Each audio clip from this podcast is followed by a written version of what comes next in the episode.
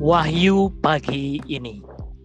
Tanggal 27 Juni 2020 Mazmur 74 ayat 2 Ingatlah akan umatmu yang telah kau peroleh pada zaman purbakala yang kau tebus menjadi bangsa milikmu sendiri. Mari mengawali hari dengan mengingat bahwa kita ini milik Tuhan. Happy weekend.